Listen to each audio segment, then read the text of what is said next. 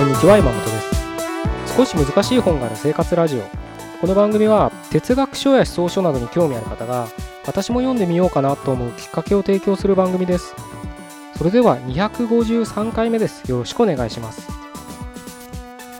今日はですね変わり続けた先にあるものっていうのをねちょっとお伝えしたいなと思います。の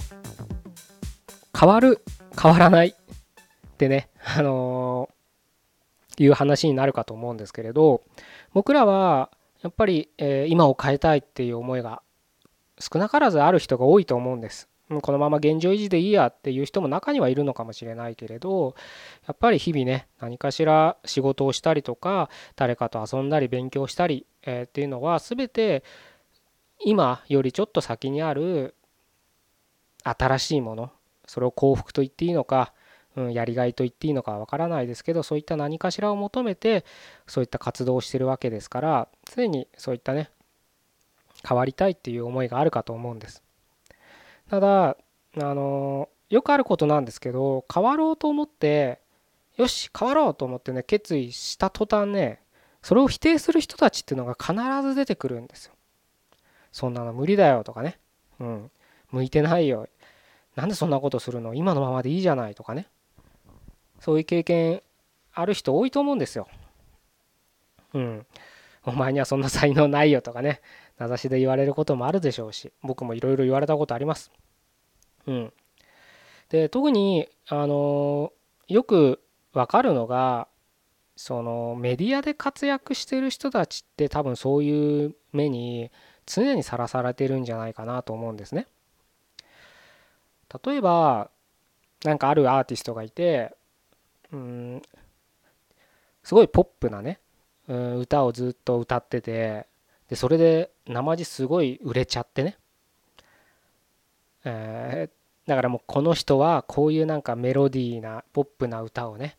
ピースフルな歌を歌うみたいなイメージがもう周りについてる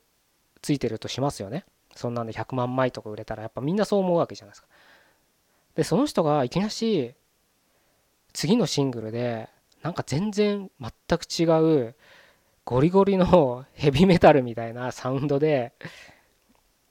のシングルを出したら多分ポップな歌が好きだったファンからしてみたら何あれっていうことになると思うんです。やだそんなの私の好きな何々じゃないっていうふうにね非難が出るはずなんです。必ず。でそれで離れていくファンも多いかと思うんですけれどただ面白いんですけどもしそのゴリゴリのヘビメタルを何作か続けていくと今度は不思議とそれがその人になってくるんですね。で今度はそのゴリゴリのヘビメタル調だったのが今度はなんかラップみたいなのを取り入れるような人になったとしたらそこでまた非難が出るけどまたそれはそれで何年か経つとそれが普通になってくるんです。あの秋元康さんがねあの前こんなこと言ってたの僕覚えてるんですけど、まあ、彼はあのご存知の通り日本で一番売れてる作詞家ですよね。まあ最近ですとそのアイドルの曲の作詞で有名かもしれないですけれど彼が言ってたのがあのそのアイドルのね歌を作っててやっぱりなんかいろいろ特色があるらしいんですそのアイドルアイドルに応じて。でそれでたまにはねあのずっとそれだとマンネリ化するから必ず変化を入れると。なんか結構シリアスな歌を歌ってるようなね人たちだったのにアイドルだったのにいきなりすごい大衆受けするようなねポップなね。あの本当にアイドルアイドルしい歌を歌わせたりとかそれも逆もしかりですよね。そういうアイドルやアイドルしい歌を歌ってたのになんかいきなりメッセージ性の強い歌を歌わせたりとかね。そういう緩急を緩急というかね変化をつけると。そうしたら必ず叩かれるらしいんですね。大変ですよね秋元さんも。うん彼まあ、彼が全て決めてると言ってもいいとは思うのでね叩かれる先は彼になるのかもしれないけれど必ず叩かれるらしい、まあ、その都度へこむって言ってましたけど。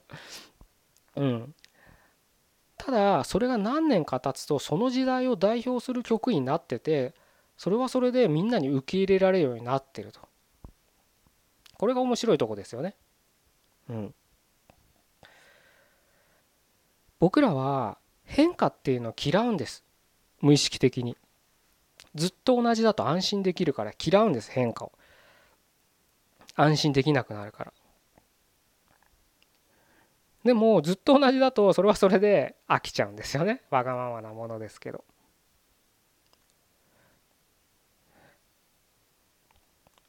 本当にわがままな生き物ですよね。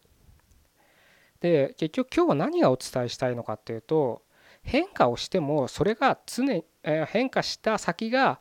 いつもの日常になるよってことなんです。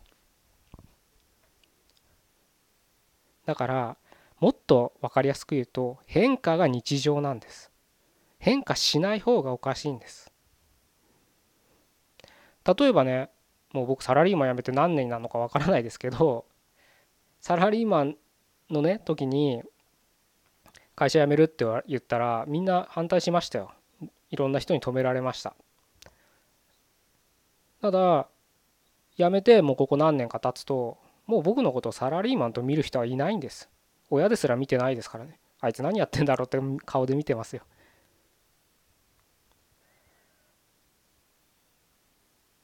そういうもんなんです。変化したら変化したでその先が常にいつもの日常になってるんです。あれほどずっと11年ぐらいサラリーマンやってましたけどもう僕のことサラリーマンと見る人はいないわけです。ずっと変わるんです。さっきの芸能人の例でもいいですよ。芸歴20年30年の人いっぱいいますよね。ずっと変わらないねって思ってるかもしれないけど彼らの芸歴とかちゃんと見ていけば変わってるんですよ。何十年も同じ歌を歌ってるかもしれないけど変わってるんです。それは歌い方が変わってるとかそういう細かなことかもしれないけれど世界観が変わってたりするんですよ。長渕剛とかいい例ですよね。あれは分かりやすく変わってますよね。長渕剛さんって言わないと怒られるかな。うんすごく分かりやすい例かもしれないですけど。ちなみにお笑い芸人もそうですからね。明石家さんまさんとかたけしさんとかタモリさんとかね有名どころいますよね。ずっと一線活躍してるから僕らはずっとタモリさんずっと明石家さんまさんと思ってますけど彼らだって時代に合わせて変わってるんです。もっと正確に言うと時代に合わせて変えてるんです。だからずっと一斉にいるんです。いや何くそ俺はずっとこれでやるんだってずっと自分のわがままで通してたら多分ずっと一線を走ってないわけです。まあもちろんね自分の独自の世界だけであの全く周りに合わせることなく生きていける人もいるとは思うんですけどああいったマスメディアのど真ん中で活躍してる人はそれは無理ですよね。どうしても大きな世論というね流れがありますからそれに合わせて必ず彼らも変化してるんです。でも僕らはずっと変わってないと思ってるだけなんです。変化が日常なんです。是非ねあのそれを覚えておいていただければ変えら自分をね何か変えたいという思う時何か否定的なね言葉を言う人が必ず出てきますけれど、まあ、そんなの気にせずにどんどん変わり続けていっていただければなというふうに思って今日はこういう話をさせていただきました。じゃあ以上で終わりたいと思います。253回目でした。ここまでどうもありがとうございました。